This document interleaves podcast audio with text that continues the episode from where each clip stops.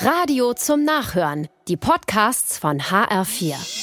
Der HR4 Polizeireport.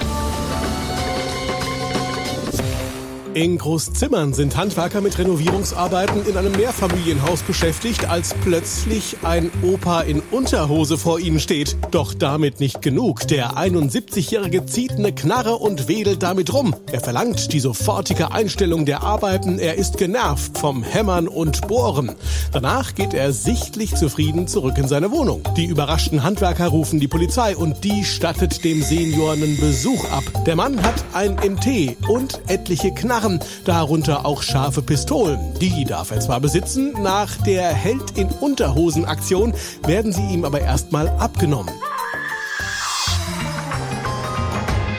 Mittags um drei erwischen Zivilbeamte in Kassel einen Autofahrer, der sich Drogen reingepfiffen hat. Auf der Wache muss er Blut und seinen Autoschlüssel abgeben. Also ruft der 24-Jährige seine Freundin an. Sie soll ihn abholen. Wenig später taucht sie auf. Und als ihr die Beamten tief in die Augen blicken, fällt ihnen etwas auf. Der Blick ist glasig, die Pupillen weit. Die 22-Jährige steht ebenfalls unter dem Einfluss berauschender Mittel. Jetzt werden auch ihr die Autoschlüssel abgenommen genommen. Wie das Drogenpärchen schließlich nach Hause kam, zu Fuß oder per Taxi, ist unklar.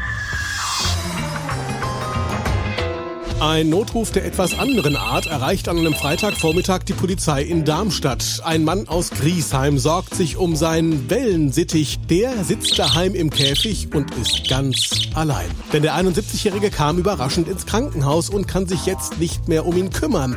Die Polizisten nehmen sich der Sache an, holen sich im Krankenhaus den Wohnungsschlüssel und statten dem Vogel einen Besuch ab. Der sitzt tatsächlich ohne Wasser und Futter treu auf seiner Stange. Nach der ersten Erstversorgung geht's ab ins Tierheim, wo er nun in Ruhe und außer Lebensgefahr auf die Rückkehr seines Besitzers warten kann. Der HR4 Polizeireport mit Sascha Lapp. Auch als Podcast und auf hr4.de.